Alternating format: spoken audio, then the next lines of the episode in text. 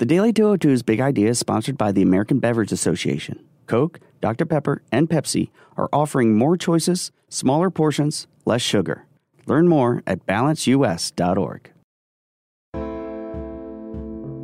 Good morning. I'm James Hohmann from the Washington Post, and this is the Daily 202 for Wednesday, May 22nd. In today's news, a confidential IRS memo says Congress should get President Trump's tax returns unless executive privilege is invoked. The U.S. weighs blacklisting another Chinese technology giant, and the Trump National Security Team briefs skeptical lawmakers on the intelligence about Iran. But first, the big idea. President Trump has apparently selected former Virginia Attorney General Ken Cuccinelli to be his so called immigration czar. He will help coordinate border policies across agencies from a perch at the Department of Homeland Security. Cuccinelli is deeply disliked by Senate Majority Leader Mitch McConnell, who has vowed publicly and privately to block him from any Senate confirmed post.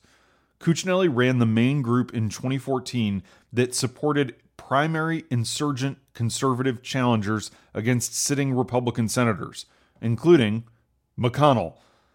Cuccinelli made his name as a right wing firebrand in the Commonwealth, an identity that appears to have attracted Trump. He has warned against an invasion, his words, by illegal immigrants, sponsored a bill seeking to strip those immigrants' U.S. born children of their citizenship, and speculated publicly that Barack Obama was not born in the United States. Between his strong rhetoric as a TV surrogate for Trump and his bedrock support among social conservatives, Cuccinelli presented the president with a combination he relishes someone who seems loyal, is popular with the base, and is good at the politics of disruption and provocation. Meanwhile, on Capitol Hill, Housing and Urban Development Secretary Ben Carson clashed with House Democrats during a tense hearing over Trump's plan to purge all undocumented immigrants from government subsidized housing. Democratic lawmakers on the House Financial Services Committee expressed alarm about the new rule. An internal agency analysis recently found that 55,000 children who are legal U.S. residents or citizens are at risk of eviction and homelessness because they're living with their parents who are not here legally. NBC obtained internal documents that showed DHS is considering diverting money away from the TSA to support the escalating efforts at the southern border.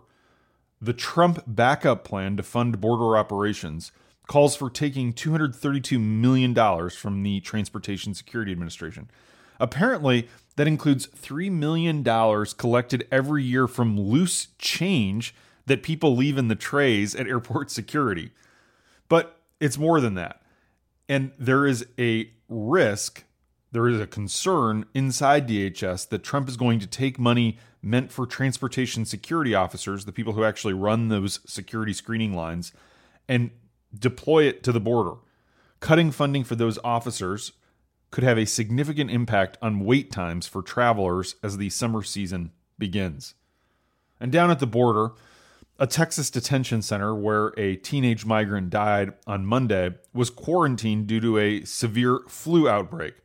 To avoid the spread of illness, the Rio Grande Valley sector has suspended intake operations at the Central Processing Center. Medical staff at the center identified several migrants, they won't say how many, who are in custody with high fevers and that are exhibiting signs of flu related illness. They are now receiving medical care. And that's the big idea. Here are three other headlines that should be on your radar this hump day. Number one, a confidential Internal Revenue Service memo says tax returns must be provided to Congress unless the president invokes executive privilege. The memo contradicts the Trump administration's justification for denying lawmakers' request for Trump's tax returns, exposing fissures inside the executive branch. Trump has refused to turn over his tax returns, but he will not invoke executive privilege over them because that would trigger a court challenge and a separate set of legal arguments, which he could very well lose. Treasury Secretary Steven Mnuchin has instead denied to hand over the returns by arguing there's no legitimate legislative purpose for demanding them.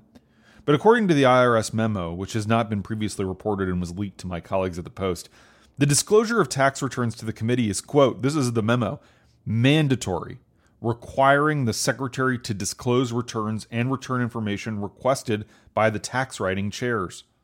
The legal opinion was written inside the department last fall, and the Treasury Department says it was never officially forwarded to them. Meanwhile, the House Judiciary Committee continues its investigation. Subpoenas were issued yesterday to Hope Hicks, the former White House communications director, and ex White House counsel Don McGahn's chief of staff, Annie Donaldson. The committee is particularly interested in Donaldson, who took detailed notes of McGahn's exchanges with the president. McGahn was a central witness in many of the 10 instances of potential obstruction of justice identified by special counsel Bob Mueller in his report. It's unclear if Hicks or Donaldson will comply with the subpoenas, particularly after the White House earlier this month moved to block similarly subpoenaed document requests and subpoenas to McGahn. But someone who is complying is former Secretary of State Rex Tillerson. Remember him? He voluntarily sat down for in an interview yesterday that went 7 hours with a bipartisan group of lawmakers and staffers from the House Foreign Affairs Committee. Tillerson met with members and staffers separately. The White House knew about the testimony in advance, we're told, and did not move to block it. Among the topics that were discussed were Trump's interactions with Vladimir Putin and how policy is made in the Middle East. Someone in the room passes on that Tillerson, during the private interview, expressed frustrations with the president's son in law and advisor, Jared Kushner. Number two, the Trump administration is considering blacklisting another major Chinese technology company in a move that would broaden a U.S. campaign to sever China's access to American know how and inflame a deepening trade conflict. Though no final decision has yet been reached, the administration is preparing to move against Hikvision. That's the world's largest maker of video surveillance technology. The disclosure comes less than a week after the administration barred U.S. companies from supplying Huawei Technologies, perhaps China's most prominent manufacturer, without first obtaining a U.S. government license. Citing national security considerations, Congress last year actually banned federal agencies from purchasing equipment made by Hikvision and four other Chinese technology companies. But this would be much bigger than that.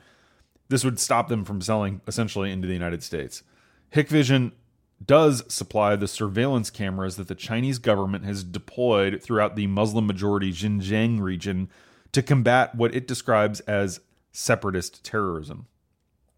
Number three, lawmakers were sharply divided last night over whether Iran poses an imminent threat to U.S. interests or the Trump administration is exaggerating intelligence to lay the groundwork for war.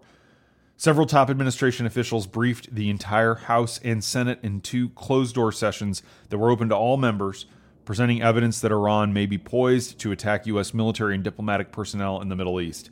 But some Democrats said that none of the information showed Iran was appreciably more of a threat now than it was in the past, and they accused the administration of being ready to attack at the slightest provocation. U.S. and Western intelligence officials have also debated whether the intelligence that was presented to members yesterday, which includes photographs of Iranians loading missiles onto small boats, indicates that the nation is ready to strike, or perhaps they're responding defensively to economic pressure from Trump administration's sanctions and a perception that the White House is eager for a fight. Secretary of State Mike Pompeo, Acting Defense Secretary Patrick Shanahan, and the chairman of the Joint Chiefs of Staff, Joe Dunford, faced skeptical members. Some said afterwards that they heard echoes during the briefing of a previous administration's case for war in the Middle East. And that's the Daily 202 for Wednesday, May 22nd. Thanks for listening. I'm James Hohmann. I'll talk to you tomorrow.